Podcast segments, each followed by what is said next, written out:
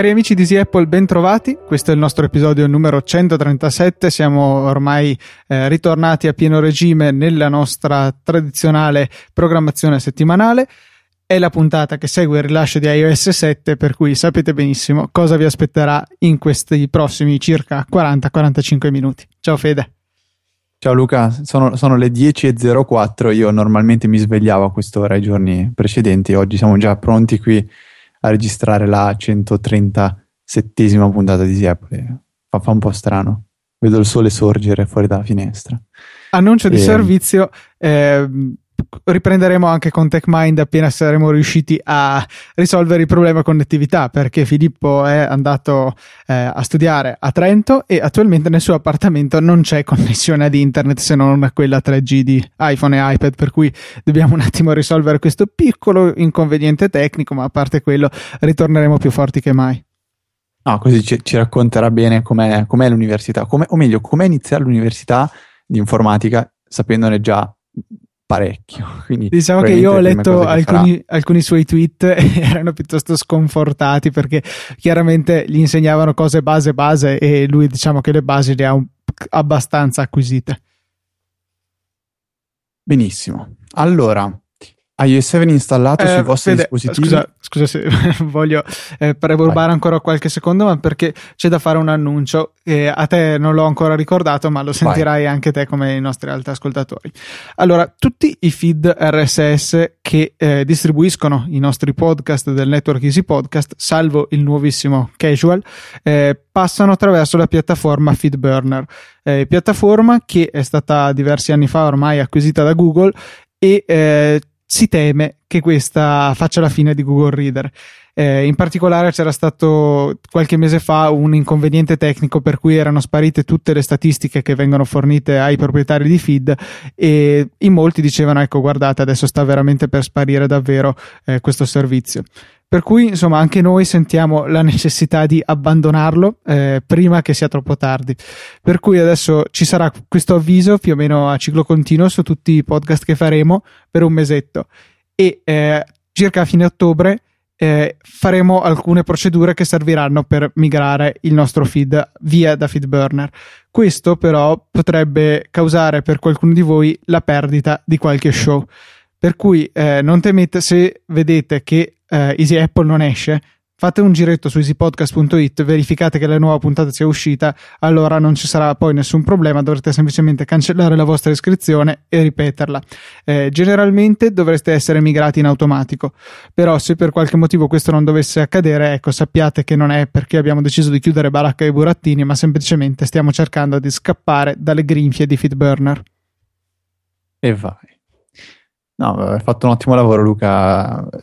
Chi, chi, chi ci segue su Twitter e chi ha, chi ha già ascoltato nuove, la nuova puntata di Casual ha visto che l'iscrizione è stata fatta principalmente in modo automatico e Luca ha creato tutto lui, ha fatto lui il feed, c'è stato un leggero problema ai primi istanti uh, subito dopo la pubblicazione della puntata e in tempo reale neanche faccio in tempo a scrivere a Luca guarda che c'è un problema che lui mi fa risolto. No, e sai allora... qual è il problema? Che tu non puoi pubblicare le puntate su un nuovo feed prima di avvertire me, dovevo dare qualche sistemata e tu mi hai fregato, per cui ci ho anche fatto la figuraccia. No dai, comunque scherzi eh. a parte, è stato un lancio che è andato piuttosto bene, a parte qualche piccolo problema iniziale quando il server si era ingoiato tutta la RAM disponibile e ha dovuto essere riavviato è simpaticissimo il nostro, il nostro server.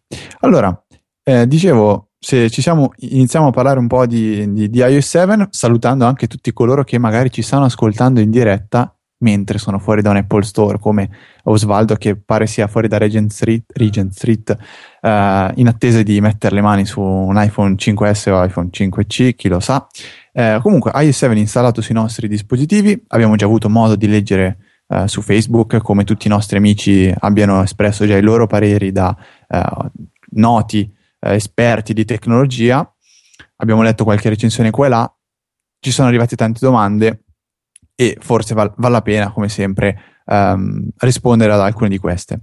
La prima è, eh, c'è una doppia domanda di Mattia Secci che ci dice ragazzi ho voluto aspettare un paio di giorni per valutare meglio il problema, però questo è quanto.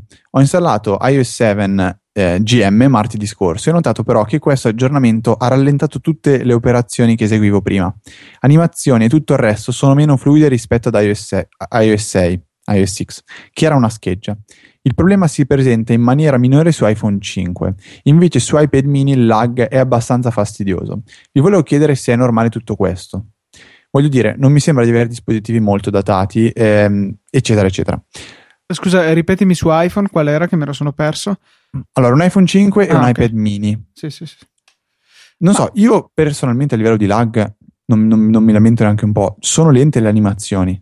Sì, sì. cioè e però aspetta, specifichiamo perché non si tratta di lentezza del tipo che non ce la fa allora boh, ci mette di più, semplicemente che secondo noi hanno scelto dei, delle durate, delle animazioni che sono eccessive. Per esempio, quella che avviene quando si sblocca il telefono, quando si esce da un'applicazione, sono molto ad effetto, vediamo proprio le icone che prendono, vengono dall'iperspazio e si riposizionano eh, nel loro posto nella griglia della Springboard. Però il tempo forse è un po' eccessivo. Sì, si nota subito, come dicevi tu Luca, sblocca- eh, provate a sbloccare l'iPhone e subito a richiamare Spotlight con lo slide verso il basso. Ci vorrà un po' prima che la Springboard sia pronta per ricevere quel comando. Così come quando si entra nel multitasking, ci vuole un, un attimo di tempo prima che si possa scorrere tra un'applicazione e l'altra. Eh, questa però, come dice Luca, è una, è una, cosa voluta da Apple, queste animazioni leggermente eh, troppo lente forse, che dovrebbero dare un, un, un, un eh, cioè, diciamo, rendono più piacevole la vista dell'animazione all'occhio, però vanno a sacrificare un pochettino l'usabilità. Ecco, forse mi sarei spinto un pochettino più verso la parte del, del, dell'usabilità e avrei rinunciato un pochettino al piacere delle animazioni. Io avrei Quindi... fatto due interventi, eh, poi però in realtà sarebbe da vedere su un iPhone effettivamente che effetto fanno, perché magari sulla carta sembra un'idea piuttosto furba e poi in pratica fa schifo. Avrei uno accelerato un pochettino le animazioni e due reso possibile eh, per esempio, quando sbloccate l'iPhone, magari Tweetbot è sempre nello stesso posto, magari è una delle icone centrali per cui viene posizionata prima. Eh, voi potete anche toccarla e viene come evidenziata come per far vedere che l'avete toccata, questo mentre le altre icone arrivano. Però viene attesa il completamento dell'animazione in cui tutte le, anima- le, icone vanno al loro posto prima che venga poi effettivamente aperta l'applicazione scelta. Io avrei permesso che se io tocco un'icona che è già a posto o magari anche addirittura tocco dove poi sarebbe dovuta finire un'altra applicazione che è ancora in volo, allora a quel punto viene o abortita o accelerata assurdamente l'animazione in corso e subito viene lanciata l'applicazione. Eh, perché appunto questo non, non, si può fare questo tocco anticipato, almeno questa prenotazione per le icone che non sono centrali, non si può cambiare pagina, non si può uscire dalla cartella in cui si è al momento. Per cui insomma eh, sono mh, animazioni che sì fanno un certo effetto, però alla fine ci fanno perdere qualche secondo alla volta e moltiplicate per tutte le volte che tirate fuori l'iPhone sulla, dalla tasca, eh, rischia di sommarsi e diventare un tempo anche consistente. Sì, c'hai perfettamente ragione. Chissà se però Apple tornerà sui, sui passi. Uh, come sì, perché mi sembra con... un tweak facilmente eseguibile con una prossima 7.0.1, che peraltro è già uscita per 5S e 5C. Sì, beh, ecco, questo tra l'altro risponde a un'altra domanda di, di un ascoltatore che chiede: ma se hanno presentato la, iOS 7 soltanto una settimana fa, come fanno gli iPhone 5C e 5S ad avere già iOS 7? E molto probabilmente la risposta è questa: è stata montata una versione leggermente un po' instabile e è stata già rilasciata una, un fix. Per in quanto per... in realtà, se non sbaglio, la GM che è stata re- rilasciata il 10 settembre ehm, è stata in realtà compilata il 4 o qualcosa del genere, i primissimi giorni di settembre, per cui magari c'è stato anche il tempo di mettere iOS 7 su qualcuno dei nuovi dispositivi non lo so, però, però comunque eh, c'è disponibile questo aggiornamento che la porta al pari. Adesso correggimi per, se sbaglio, però le, diciamo, i, le immagini per iPhone, iPad e i vari dispositivi sono diverse, quindi probabilmente non, non potrebbe essere che abbiano compilato prima le versioni per iPhone 5S e 5C? Ah, sì, probabile, sicuramente sì. No, quello che volevo dire è che sicuramente avranno aspettato il più possibile per mettere una versione il più vicina possibile alla stabilità richiesta poi alla versione definitiva. Vabbè, sì, sicuramente non, altrimenti uno prende l'iPhone nuovo 5S oro, lo sblocca e crash. Non è assolutamente il massimo della vita. Um, la, la, seconda domanda di Mattia è riguardante la blacklist e dice che lui non ha trovato il modo per, per, per attivarla su iPad um, e non è nella stessa sezione, cioè non, è, non, non, si può attivare così come si attiva su iPhone.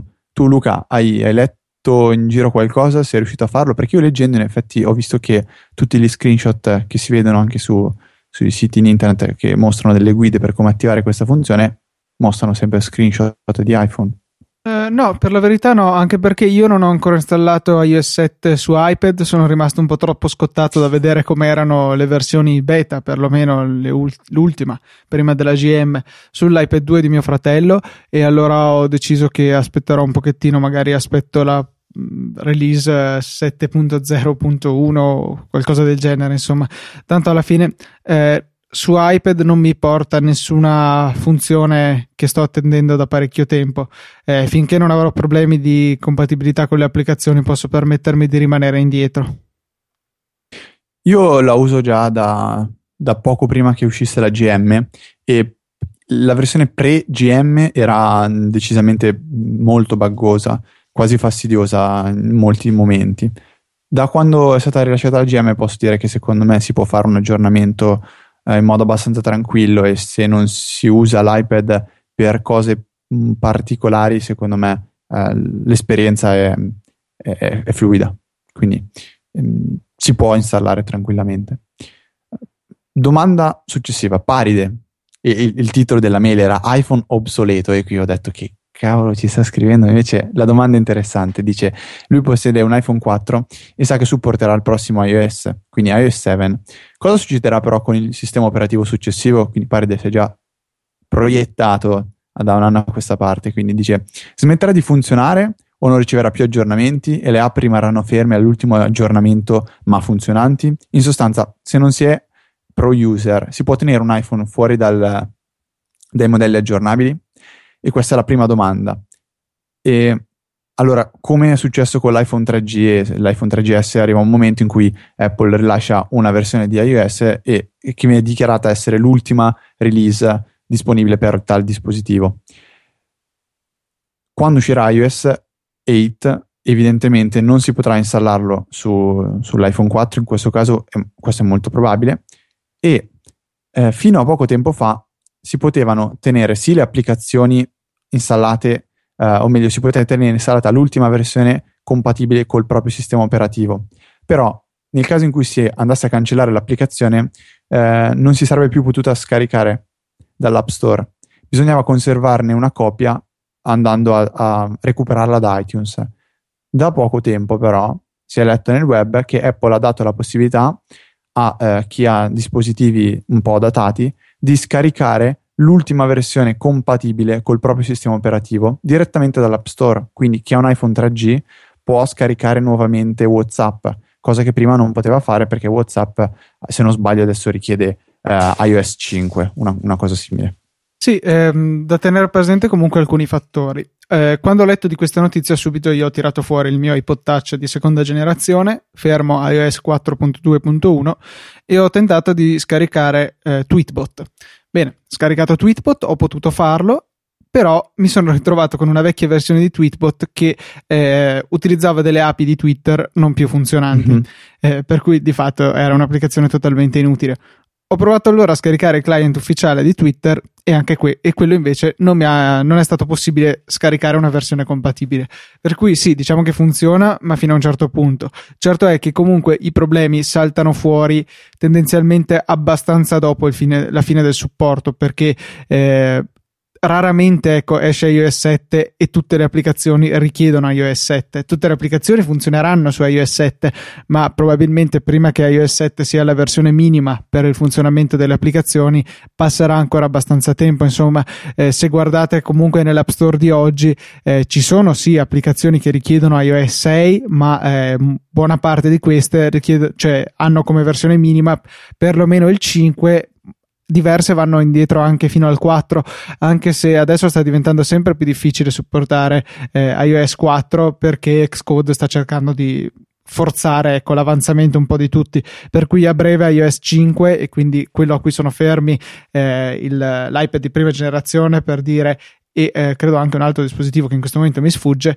eh, diventeranno appunto il limite minimo per poter utilizzare buona parte delle applicazioni. Chiaro che poi più andiamo avanti col tempo, più dovremmo accontentarci di rimanere con vecchie versioni delle nostre applicazioni. Sì, e questa non è stata neanche una mossa corretta da parte di Apple nei confronti degli sviluppatori perché eh, metterli a, a, a conoscenza di, di, questo fatto senza averli avvisati li ha esposti a, a dei, dei rischi come tu dicevi io con iPod Touch di seconda generazione scarico Tweetbot, Tweetbot non funziona, le conseguenze sono che ci fa una figura pessima lo sviluppatore, ci, una, ci, fa una figura pessima anche Apple perché ti dà la possibilità di scaricare qualcosa che non funziona assolutamente e poi ovviamente questo implica una recensione con una stellina con scritto che schifo non funziona, ho speso i soldi male e, e queste cose qua. Poi probabilmente adesso non so se permette anche di acquistare applicazioni con, um, con versioni, cioè adesso tu se avessi un iPod Touch di seconda generazione e volessi acquistare Tweetbot, potresti? Secondo me no, ti dice che la versione minima è quella tal dei tali, funziona solo okay. per applicazioni già acquistate e comunque questo discorso che facevi potrebbe essere esattamente quello che succede, cioè Twitter ha detto no guarda non fate neanche a scaricare l'ultima versione compatibile con iOS 4 perché tanto anche noi internamente utilizzavamo le nostre vecchie API che ora non funzionano più per cui anche questo potrebbe essere quello che è successo e allora eh, vorrebbe dire che agli sviluppatori nel loro pannello di controllo dell'iTunes Connect è permesso decidere se abilitare o meno questa funzione. A questo punto allora direi che Tapbots dovrebbe correre a deselezionare quella casellina e, e cliccare salva. Sì, poi ricordiamo che per i client Twitter in particolare il discorso è legato alle API, eccetera, eccetera. Sì, perché ehm, esatto, l'applicazione di Tweetbot, di per sé, a parte il fatto che non potevi leggere e scrivere i tweet, funzionava benissimo. Mm-hmm. Sì, quindi cosa potevi fare? No, appunto, cioè, nel senso, eh, l'applicazione era perfettamente funzionante, erano solo le API che rendevano sì. Non funzionale tutto l'aggeggio, insomma, perché se fosse stata un'applicazione che, ne lo so, ti permetteva di fare tutt'altro e aveva magari la possibilità di twittare utilizzando delle API obsolete, amen, quella parte non funziona, ma il resto dell'applicazione è perfettamente servibile. Nel caso di Tweetbot, eh, le API di Twitter sono abbastanza importanti per funzionare. Eh, Candros ci scrive su Twitter che era Nizza e c'è stata un'enorme richiesta di iPhone 5S Gold, ma ce n'erano solo 4 disponibili e lui ha visto eh, offrire 2500 doll- euro in cash per poter prendere il gold da 64 gigabyte. Perché non sono andato e... a fare la coda a Nizza tipo la settimana scorsa? Eh, no, dice che comunque solo la metà delle persone in fila che volevano un 5S sono riuscite ad acquistarle, ad acquistarlo, no, le persone, l'iPhone. Eh, grazie per questa informazione è molto simpatica. 2500 euro sono, sono 2500 euro. Sì, sì um, ben, cioè, mal che vada, sono comunque 1600 euro guadagnati sul costo dell'iPhone più costoso. Per cui, insomma, veramente mi spiace di non essere stato il primo in fila per poi poter fare questo bagarinaggio incredibile. Okay. Vabbè, pari de... stavo rileggendo la seconda domanda che ha scritto e mi è tornato ancora da ridere perché niente, niente di scandaloso, però dice uh, per rimanere al passo coi tempi, eh, coi tempi di Apple, credo che un iPhone vada cambiato al massimo dopo tre anni. Giusto. Nel mondo Android vai la stessa tempistica, i telefoni durano un pochettino di più o di meno. Mi viene da ridere, non, non ovviamente per prendere in giro Paride assolutamente, ma perché eh, è, proprio, è, proprio, il contrario. Cioè, nel momento in cui si acquista un telefono Android ci sono parliamo di fascia alta, quindi non un telefono da 100-150 euro, parliamo di un top di gamma. Acquistarlo vuol dire mh, innervosirsi come dei pazzi dopo un mese perché questi telefoni hanno una svalutazione enorme e quindi dopo un paio di mesi il prezzo può scendere anche di diverse centinaia di euro.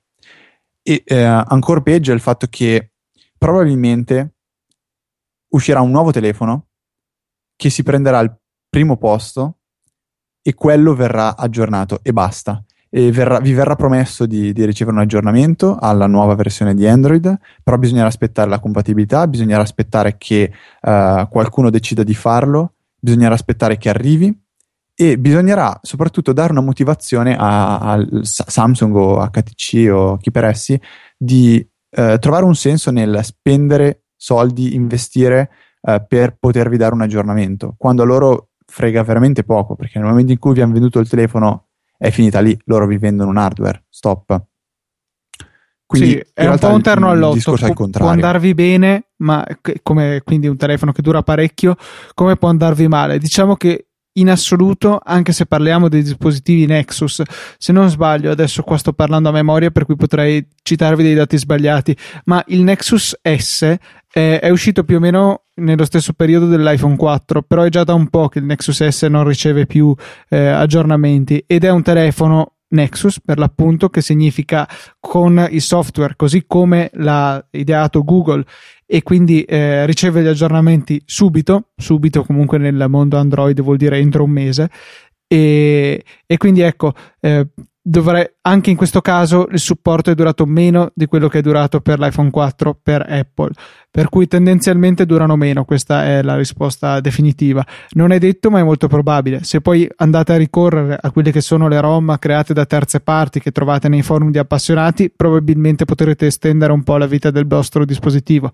Certo è che, come l'iPhone 4 dimostra in casa Apple, oltre a un certo limite l'hardware diventa abbastanza insufficiente per gestire i nuovi, eh, i nuovi applicativi e i nuovi sistemi operativi in generale.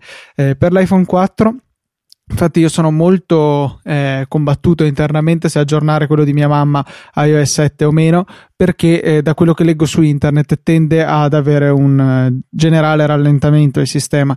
Eh, magari lei non se ne accorge neanche, eh, o, o, magari sì, ecco, per cui eh, considerato che in questo momento mi pare che sia ancora eh, attiva la finestra in cui si può ehm, riavere iOS 6, perché Apple, almeno fino a ieri, eh, pa- pare che stesse ancora firmando iOS 6.1.3 o .4 a seconda del dispositivo. Per cui eh, se scaricate manualmente l'IPSV dell'ultimo iOS 6 per il vostro dispositivo aprite iTunes e eh, cliccate il tasto ripristina eh, tenendo premuto Option su Mac o Shift su Windows, poi potete selezionare il vostro IPSV e rimettere iOS 6.1. quello che volete. Eh, però ecco, è una finestra che è de- destinata a chiudersi, in questo momento pare sia ancora possibile. Eh, provateci, se non volete iOS 7 vi pentite dell'aggiornamento e, e buona fortuna, ecco. Però ecco, mm, sono un po' combattuto, come dicevo, se fare o non fare questo aggiornamento, considerato che al 99% è un aggiornamento che si fa in sola andata. Forse vale la pena aggiungere anche una piccola, uh, una piccola nota a questo discorso dell'aggiornamento per iPhone 4, perché così come è successo con l'iPhone 3GS che è stato ucciso uh, con l'ultimo aggiornamento, no, più che l'iPhone 3GS, l'iPhone 3G a dire la verità, è stato proprio ucciso con l'ultimo aggiornamento supportato. Um, il discorso non è che Apple ha voglia di uh, nessuna software house ha voglia di dire va bene, mo vi installo questo sistema operativo che vi blocca il telefono così voi siete obbligati a comprarne un nuovo. Il discorso è che la tecnologia evolve e col passare del tempo, con gli aggiornamenti che arrivano, vengono richieste potenzi- potenzialità molto maggiori. Eh, si basti pensare come iOS 7 possa sembrare molto più leggero in termini eh, di, di grafica, ma a livello computazionale risulta molto, molto più usoso di risorse perché tutti quegli effetti sfocati eh, sono molto complicati da, da realizzare per, la, per, il processore grafico. Si basta pensare ai primi computer quando era già difficile creare un effetto che permettesse di sovrapporre una finestra all'altra. Parliamo del primi Macintosh. Adesso si stanno sovrapponendo diversi livelli eh, in tempo reale con effetti sfocati, quindi computazionalmente um, si richiede molto al, al, al, processore. Soprattutto la sfocatura che è molto impegnativa, infatti eh, su iPhone 4 le sfocature sono disabilitate e in alcuni posti al loro posto, scusate il gioco di parole, troviamo invece delle trasparenze che sono più facili da gestire. Se non sbaglio, sotto il control center c'è una leggera trasparenza. Eh, la sfocatura è troppo impegnativa perché comunque ricordiamo che l'iPhone 4 ha eh, contro di lui eh, il, la possibilità cioè il fatto è che è stato il primo dispositivo a dover reggere un retina display, quindi eh, un display ad alta risoluzione in un telefono che quindi eh, non aveva la possibilità di mettere eh, un processore ultrapotente per, per via di batteria, insomma, cosa che invece hanno potuto anche fare su iPad eh, con il 3 retina. Per cui ecco, il, si ritrova in difficoltà nel gestire tutte queste richieste grafiche e Apple ha cercato di abbassare un pochettino l'asticella. Sì, e ricordia- non a caso quando si sta visualizzando un video e si richiama il notification center o il control center, viene comunque messo in pausa il video, perché penso che lì si andrebbe uh, su cose molto complicate, perché un video magari in streaming, riproduzione in HD con sopra uh, l'effetto sfocato, penso che lì si andrebbe veramente su, su cose complicate. Uh, ultima domanda, che più che una domanda è una considerazione che ci ha fatto Mario Campo su Facebook e grazie a Dio sono riuscito a leggerla perché noi su Facebook guardiamo veramente poco e sono contento di aver trovato questa, questa considerazione di Mario. Uh, considerazione sulla notizia che eh, Samsung si accoderà ad Apple sui 64 bit. Lui scrive questo. Il problema non è se lo metteranno o no. Il fatto importante invece è che loro non hanno il controllo sul sistema operativo che va ricompilato a 64 bit da Google e che quindi non è specifico eh, per qua, dispositivi in real- Samsung. In realtà no, se lo può compilare Samsung il sistema operativo Android è open source almeno eh, spesso ritarda un po' il rilascio dei sorgenti come pure ca- nel caso di Apple per le componenti open source che sono presenti in OS X e iOS però comunque sicuramente Samsung può richiedere a Google il sorgente anche prima del rilascio ufficiale per cui la parte della compilazione in realtà non è vero ok Uh, ah, infatti lui però sulla questione dell'ottimizzazione sì, cioè poi dopo soprattutto con le applicazioni. Sì, lui, lui giustamente fa, fa, riferimento a questo dicendo però i telefoni con 64 bit Android non saranno molti all'inizio e solo magari qualche top di gamma e tra diversi mesi Uh, e um, questo porterebbe alla possibilità molto realistica che molti sviluppatori non si sbatteranno neanche per portare le loro app uh, ad, ad, essere compatibili con i 64 bit, visto che non ne trarrebbero nessun vantaggio e sarebbe un, uno spreco di risorse, diciamo. Uh, al contrario, Apple, avendo il controllo su tutto il sistema, gli sviluppatori hanno eh, solo da guadagnare a portare l'applicazione a 64 bit, visto che sicuramente tutti i prossimi dispositivi di Apple saranno a 64 bit eh, quindi loro possono mettere tutto quello che vogliono, Samsung, ma, ma, sta a Google ottimizzare il tutto in parte. Poi quello che dicevi tu è giusto, anche se Android è open source fino a un certo punto e forse mettersi a fare da solo un 64 bit Samsung sarebbe veramente uh, una cosa complicata e con, con, molti costi andrebbe a spaccare addirittura completamente Android perché si avrebbe una, una base quasi diversa tra, tra Google e, e Samsung. E mi, mi, boh, mi è interessata come, come, riflessione, Luca. Tu hai qualcosa da aggiungere a parte quello che. Ma sì, cioè io in realtà la vedo meno tragica eh, perché cioè, tecnicamente io non credo che sarà un grave problema anzi Samsung mi pare abbia già essa stessa annunciato di, di, voler realizzare dei dispositivi a 64 bit nel prossimo futuro il problema sarà il fatto che poi nessuna applicazione riuscirà ad avvantaggiarsene che poi anche eh, in realtà anche con iOS sarà difficile vedere, eh, almeno nell'immediato, applicazioni che riescono a sfruttare i 64 bit per ottenerne dei guadagni prestazionali. Eh, ora come ora, in pratica, il 64 bit consente di eh, superare i 4 GB di RAM, cosa che per il momento decisamente non è un problema sui nostri dispositivi.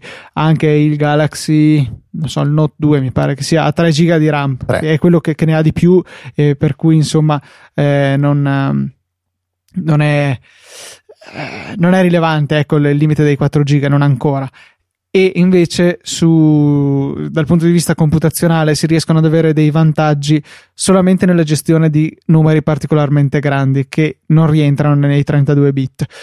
Ora, nello specifico, questo problema lo si ha eventualmente con la crittografia. Infatti, ho visto dei benchmark fatti sull'iPhone 5S da Anantec che mostra che effettivamente l'esecuzione sullo stesso processore A7 di codice a 32 bit e a 64 bit relativa a routine criptografiche effettivamente ne ottiene un vantaggio considerevole. E, um, altro f- settore in cui c'è abbastanza guadagno, mi pareva che fosse eh, collegato all'elaborazione delle immagini, quindi l'applicazione di filtri, eccetera. Questo comunque è valido qualora non si riesca a sfruttare la GPU per questo tipo di calcoli. E quindi ecco, se diciamo sono due aree piuttosto ridotte, per cui sul momento io non credo che vedremo dei vantaggi immediati, però sicuramente Apple sta preparandosi la strada per il futuro, quando invece la barriera dei 4 giga comincerà a contare, quando eh, si troverà il modo di sfruttare questa potenzialità 64 bit anche per eh, ulteriori utilizzi.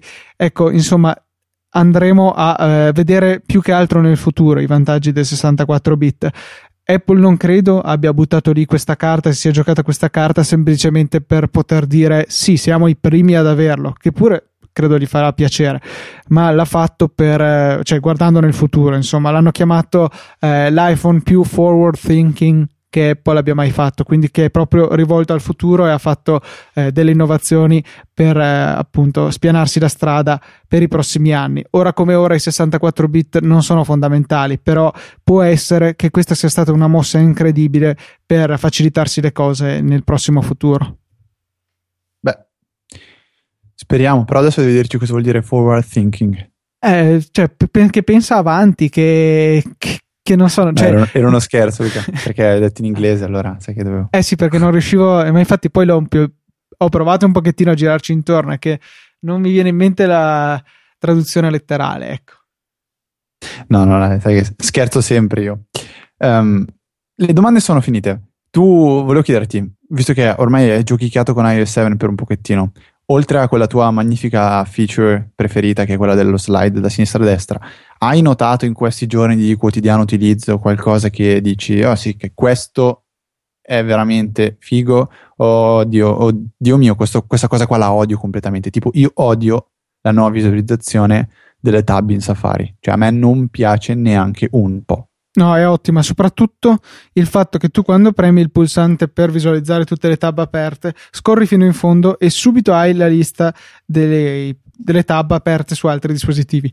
Già quello per me, secondo me, è un passo avanti enorme. E poi la possibilità di chiuderle con lo slide da destra verso sinistra è veramente comodo, no? Quello mi piace un sacco. Di Safari mi disturba un attimino una cosa che in un altro momento mi fa piacere, cioè mentre leggiamo la pagina fa piacere che eh, tutta l'interfaccia con i bottoni, con la barra degli indirizzi si tolga dai piedi. Eh, è vero, possiamo poi fare lo slide da sinistra verso destra per andare a tornare alla pagina precedente, il contrario per andare alla successiva, però se per dire voglio eh, appunto richiamare eh, l'interfaccia delle tab aperte, non mi è ben chiaro qual è il, il gesto che devo fare devo fare un tap, ma il tap certe volte non funziona. Devo muovermi un po' nella pagina, cioè non ho ancora identificato qual è quella gesture che fa effettivamente ricomparire l'interfaccia del browser. E questo un po' mi disturba. Non so se tu hai. Allora, guarda, ti aiuto in questo perché io ehm, la trovo una, una, genialata questa cosa che ha fatto Apple. Eh, tu quando stai ehm, stai navigando su, su, una pagina web e scorri verso l'alto, c'è la, la, barra in alto che si rimpicciolisce, come dicevi tu, i pulsanti che scompaiono. Dove sono i pulsanti? Sono in basso, quindi tu distinto vai a cercarli premendo nella parte bassa dello schermo di Safari. Se tu vai a fare un tap nella parte bassa dello schermo, appunto in Safari, ricompare tutta l'interfaccia uh, con i pulsanti e nel momento in cui riparti a muoverti all'interno della pagina, tutto scompare. Quindi due, e l'altro modo è quello di scorrere fino in cima e ricompaiono tutti i pulsanti. E secondo me questo è geniale perché eh, nel momento in cui stai navigando ti rivedi, cioè lo spazio viene tutto sfruttato per farti vedere al meglio la pagina web. E nel momento in cui distinto vai a richiamare un pulsante nella barra che c'è in basso nello schermo, ma il pulsante non c'è, questo viene richiamato. Secondo me un, dal punto di vista di interfaccia grafica è, è una vittoria su, su, tutti i fronti. È vero, quello sì, effettivamente funziona proprio così, non, non c'ero mai arrivato. Saluti al cane. Eh, sì, esatto, ovviamente. Spero se ne vada al più presto. Ecco, questo è il dramma di essere a casa da soli. Scusate. Ah, non so cosa dire, tagliamo. Sì, sì, vai, vai a eliminarlo. Potremmo sì, rifare vabbè, la, Era la... qua che dormiva, era qua che dormiva, ovviamente è comparsa. Niente, eh, su, su, iPad non, non so neanche se vale la però. pena di tagliarla comunque sta parte. Ok, va bene. no, ok, mi è piaciuta. Eh, no, dico, su iPad non fa questo discorso. Su iPad, eh, tipo, la barra in alto rimane sempre. E a me dà fastidio. E secondo me è quel, mh, mm, quel, quella piccola mancanza che c'è per il fatto che la versione per sia, fat- sia, stata fatta un po' in fretta. Um, e sempre rimanendo in Safari, io non ho trovato dove sono le uh, tab di iCloud su iPhone. Tu sa, su iPhone era quello che ti dicevo. Cioè, tu apri il, il menu che non, non, ti piace, dove vedi tutte le tab aperte, e scorri fino in fondo. Sono lì no, sotto. non, no, no, ma non c'è nessun altro modo? No. Cioè, è questo. Eh, ok, questo. Sì, però, cioè, questo... una volta che lo sai, lo scopri. Io l'ho scoperto per sbaglio. Proprio dopo Anch'io essere adesso, impazzito cioè... perché non lo trovavo. Ma guarda che è bellissimo, è molto più veloce. Però effettivamente potevano eh, mettere dentro, come era prima nel menu dei preferiti, un, una voce in più, come se fosse una cartella nei tuoi preferiti, che ti rimanda alle tab aperte. Mm, sì, perché su iPad alla fine c'è il tastino eh, nel, nella barra in alto e lo trovi in fretta. Come l'altra cosa che hanno eh, completamente spostato è la, l'attivazione della, della, navigazione privata, che prima era nelle impostazioni di Safari, adesso non c'è più. E ehm, te la ritrovi in Safari solo in determinati momenti. No, è molto meglio quello effettivamente, Fede, perché così tu puoi aprire un, una tab in incognito, non devi andare dalle impostazioni, è ottimo. No, ass- assolutamente, assolutamente questo sì, cioè una volta che anche qui sai che è lì, um, risparmi tantissimo tempo. Però all'inizio mi sono trovato completamente disorientato e um, appunto il, ta- il, pulsante c'era, il pulsante, la, la, scritta private c'era soltanto in certe, in certe, viste, non sempre, non sempre accessibile. Però nel momento in cui la scopri ovviamente sì, è, um, è, è, un, è un, guadagno, è decisamente un guadagno. e io odio che non ci sia più la ricerca di, su Safari e su, su Wikipedia da, da Spotlight. Quella chi se ne frega, mai usata, l'hai usata solo te, Ma mi sa. Mai? Ma sempre tu, cioè, invece di aprire Safari e cercare, apri Spotlight, cerchi invio. Non ci ho neanche cercato. mai pensato, cioè zero assolutamente. Di solito io quello che faccio è quello che mi interessa, wiki. Lo cerco, cerco così su Google mm. e poi è sempre il primo risultato. E non, non, non hai mai cercato, cioè da Spotlight neanche con iOS 6? Eh, Apri Safari sempre tu? Sì. sì cioè l'ho fatto due volte ma per sbaglio, nel senso non ci ho mai pensato. Oddio. E, e comunque, no, aspetta, devo eh, assolutamente ringraziare, questa è l'importanza dell'interazione in diretta con i nostri ascoltatori. Eh, Adri2906 ci viene in aiuto segnalando che forward thinking si può eh, tradurre con lungimirante, che è una bellissima parola che però oh. non mi oh. veniva. Questa è una puntata lungimirante. Quindi. Guarda, ti dirò di uh, più, lo devo retweetare perché è perfetto. Fantastico. Um, per, per, iOS 7 io direi che um, le cose che mi sono venute in mente sono, sono principalmente queste. Um, non so se tu hai qualcosa da aggiungere, Luca, se no uh, spariamo fuori un paio di applicazioni giusto per dire ai nostri ascoltatori dove possono andare a parare per, uh, per trovare qualche applicazione applicazione, non applicazione, eh, che mm, stia bene sulla propria home screen e che sia bella da utilizzare, che sfrutti a pieno eh, iOS 7. Sì, certo, direi che sì, potremmo fare proprio così perché tanto so già che ci verranno in mente mille altre cose, allora magari spalmiamo la discussione su più puntate per non risultare troppo noiosi, oppure viceversa, per risultare estremamente noiosi e tutti vorranno venire a ucciderci, però nel frattempo ci facciamo perdonare con qualche applicazione. Allora, io, io, ho fatto un elenco su, su, Twitter ieri, mi sono messo lì a twittare 18.000 applicazioni e poi le ho raccolte e ne ho fatto un post che vabbè, vi metterò nelle note dello show, quindi nel caso volete andarvi a vedere un bel elenco, è lì e, e niente. Um, partirei con uh, Instacast, che um, è stata completamente uh, rimodificata per supportare al meglio iOS 7 con la nuova interfaccia. Uh, e secondo me ha fatto un lavoro fantastico. Eh, io ho detto, cioè, n- non pensavo che avrei voluto pagare una nuova versione di Instacast ancora, eh, ma la, questa volta l'avrei fatto molto volentieri perché secondo me c'è stato un lavoro importantissimo. L'aggiornamento è gratuito di Instacast per chi ha la versione precedente, quindi Instacast 3, ma eh, l'aggiornamento è così bello, così ben fatto che forse varrebbe la pena pagarlo ancora.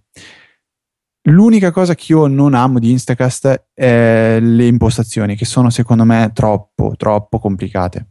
E c'è da stare a morire a guardare minimi, i minimi dettagli per ogni singolo feed a cui si è iscritti. Io le trovo Però dispersive, non c'è più che altro, sì. anzi, mancano. Se io, io, metterei più impostazioni. Il problema è che sono, sono, organizzate in maniera stupida, secondo me. Tipo la distinzione tra eh, iscrizioni e notifiche, dove in uno regoli tipo la, riproduz- la, velocità della riproduzione per ciascun podcast e robe del genere. E poi devi andare indietro e tornare in un altro menu dove ti ritrovi di nuovo tutta la lista delle tue iscrizioni per decidere se abilitare o meno le notifiche. Eh, ok, può essere comodo se devi cambiare rapidamente le iscrizioni alle notifiche per tanti podcast, però nel senso quante volte lo facciamo? Generalmente se uno vuole le notifiche le vuole per tutti i podcast, meno magari, non lo so, il feed dei esatto. fuori onda, per dire che non mi interessa più di tanto sapere che c'è un nuovo fuori onda e basta che si scarichi. Eh, per cui sì, cioè non vedo la necessità di questi due sottomenu. Poi le impostazioni generali, altra cosa. Instacast è stato localizzato, è stata anche una bella cosa perché è stato fatto in collaborazione con tanta gente, però la localizzazione italiana fa pietà, cioè purtroppo eh, molte localizzazioni sono state fatte semplicemente leggendo quella che era la frase in inglese e traducendola. Molte volte il significato è simile ma non è giusto. Eh, ci sono un sacco di parole che stanno male, certe parole che sono troppo lunghe e cioè bisognava tradurlo avendo l'applicazione di fianco, cioè il Google Docs non è stato proprio ideale. Anche nelle impostazioni ho notato che ci sono tante, eh, tante cose, tante frasi che non sono ideali per niente, tipo in, puoi abilitare in 3G lo streaming, bene, o lo scaricando, non lo scaricamento o il download che si doveva lasciare download, secondo me. C'è un sacco di traduzioni veramente, veramente approssimative.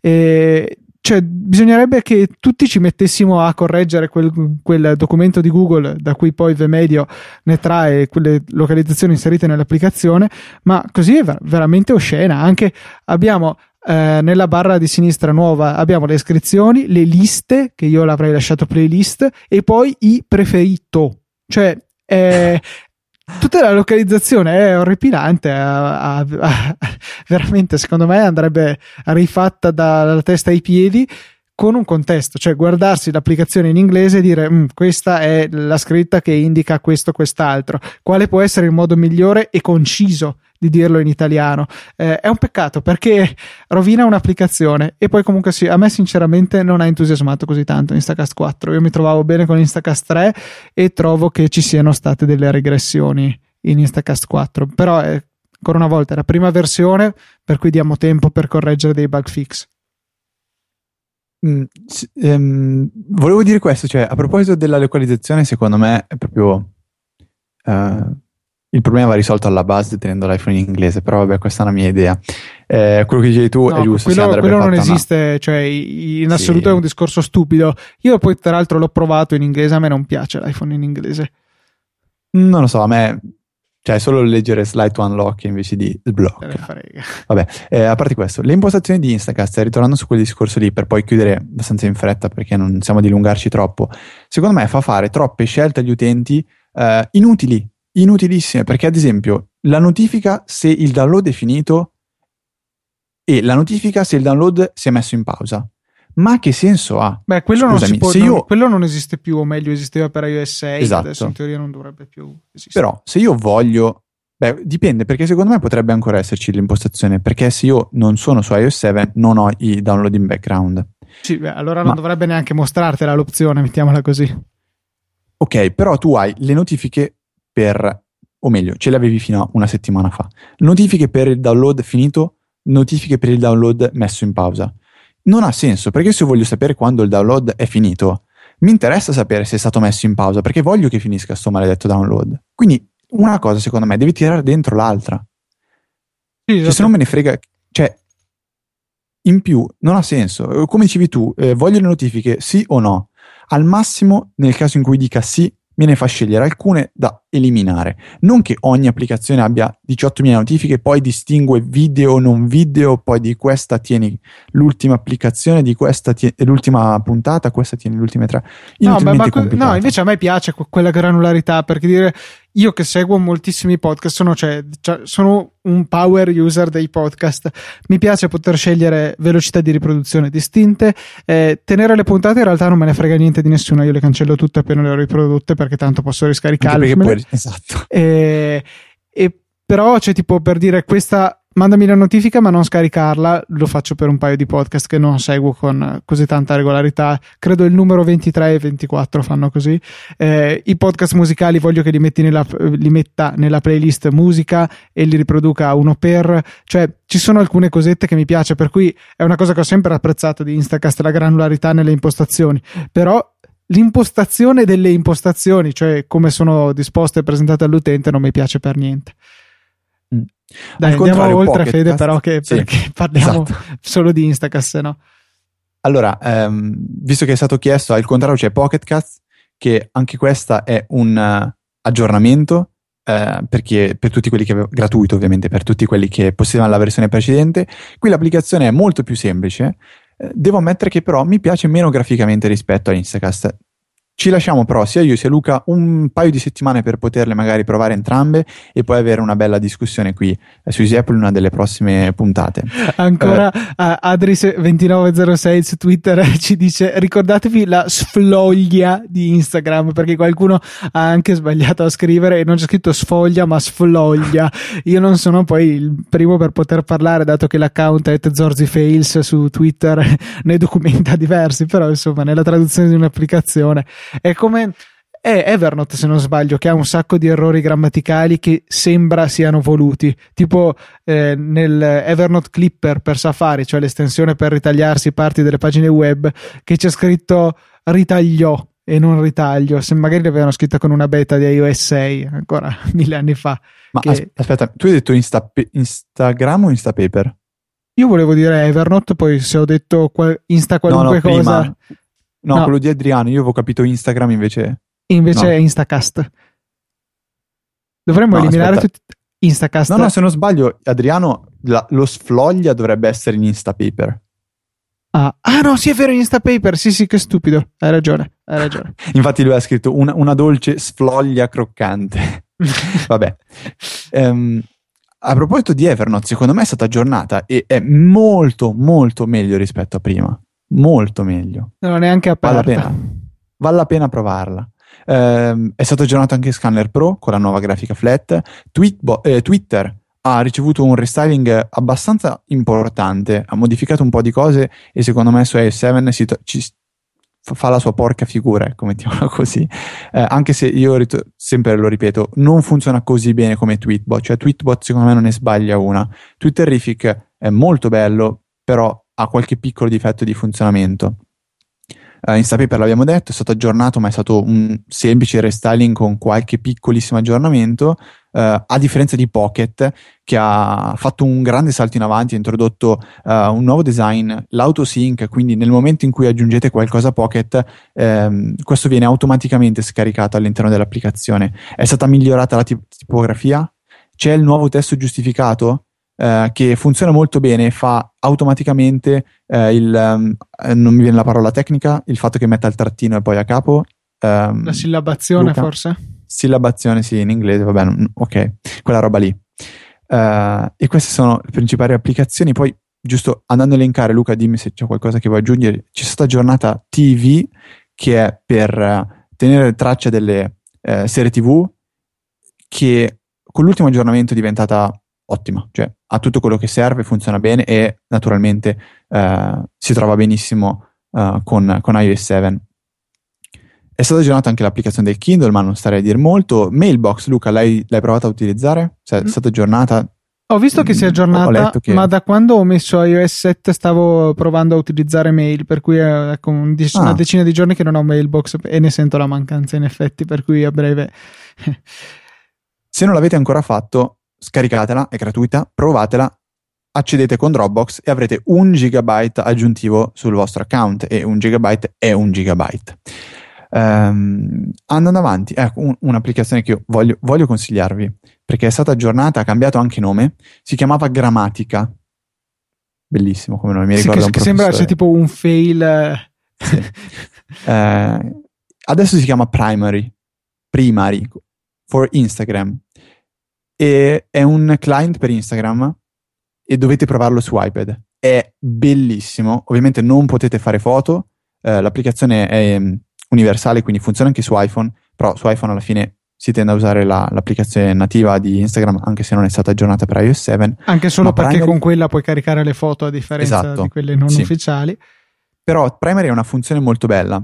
Ha un tasto, se voi lo premete, vi permette di scattare una foto um, lanciando direttamente l'applicazione di Instagram. Quindi voi premete quel pulsantino, viene aperta Instagram direttamente sul rullino, scattate la foto e la pubblicate e poi tornate a Primary. Eh, su iPad mh, mm, è bellissima, vale veramente la pena provarla. Uh, e poi di applicazioni, diciamo, principalmente sono queste, ce ne sono altre, uh, tipo Reader 2, ne abbiamo già parlato, c'è Calendar 5 di Riddle, uh, Pical che è stata aggiornata anche lei, però um, trovate poi tutto nel, um, nel link, nelle note della, della, puntata. Sì, direi di concludere solo in bellezza sì. con una piccola applicazioncina, una graziosissima inutility che ritorna su eh, Easy Apple dopo molte puntate di assenza. L'applicazione in questione si chiama Pizza Compass, bussola per la pizza, e è attualmente gratuita, ma non durerà molto, per cui accaparratevela subito finché potete. In pratica, voi aprite l'applicazione, vi chiederà il permesso di utilizzare la localizzazione, consentitelo, e eh, vi appare uno spicchio, una fetta di pizza sullo schermo. Bene, quella è una bussola, cioè vi indica la direzione in cui ci sono pizzerie. Per esempio, voi vi tenete l'iPhone, vi indica in che direzione c'è una pizzeria, il nome e la distanza. Poi voi chiaramente vi girate su voi stessi e vedete la pizza che si gira per continuare a indicare la direzione corretta. In alternativa, la cosa bella è che voi potete prendere la vostra pizza, girarla e vedere nelle altre direzioni se ci sono altre pizzerie e eh, a quanta, quanto distano, insomma. Cliccate e poi vi porterà nella pagina di Foursquare relativa alla pizzeria, per cui potete vedere se qualche amico o non amico c'è già stato e vi può dire come si mangia in quella determinata pizzeria. È molto simpatica, molto scheomorfica, decisamente, però fa, fa sorridere. Ecco, magari finché è gratis, scaricatela. È ottimizzata per iOS 7? Mm, no, però per... Cioè la pizza è, è no, la pizza, beh, la pizza è, è, abbastanza piatta effettivamente, quindi da quel punto di vista ah. sì è ottimizzata, però è addirittura ottimizzata per l'iPhone 5. Figo. Um, ho letto ieri sera velocemente Quick Office, non so se vi ricordate, applicazione per iPad iPhone che permette di gestire documenti Word, PowerPoint, Excel, che era stata acquisita da Google e poi eh, non si sapeva più che fine avrebbe, avrebbe fatto, avesse fatto. Uh, è stata rilasciata da Google adesso in modo gratuito e se la scaricate avrete 10 GB aggiuntivi su Drive. Quindi vale la pena farlo. E io ho finito veramente. Luca, tu? Niente, finito. Eh, qualche altra chicca ce l'abbiamo, ma ce la teniamo per le prossime puntate perché questa è già diventata piuttosto lunga. Ma credo che ne sia valsa la pena. Insomma, abbiamo fatto delle discussioni in termini abbastanza generali e credo anche piuttosto interessanti. Per cui se vuoi posso concludere la puntata, visto che a quanto pare su Easy Podcast devo fare tutto io. Sì, infatti Luca. No, va bene, posso concludere questa puntata salutando tutti e ringraziandoci. E ringra- sì, vabbè, ringraziandoci. Mi, mi autoringrazio. Batte, no, mettiti mi piace da solo al tuo stato e battiti un 5 in pubblico. Ma io sto peggiorando seriamente Luca, questo, questo è molto grave. Uh, non lo so, sarà forse il fatto che casual mi dia un po' la testa e mi faccia parlare a caso, però uh, il saluto è sempre il solito, è quello noioso, per cui noi uh, vi ringraziamo e vi salutiamo e ci sentiamo settimana prossima venerdì alle 17 con una nuova puntata di Easy Apple.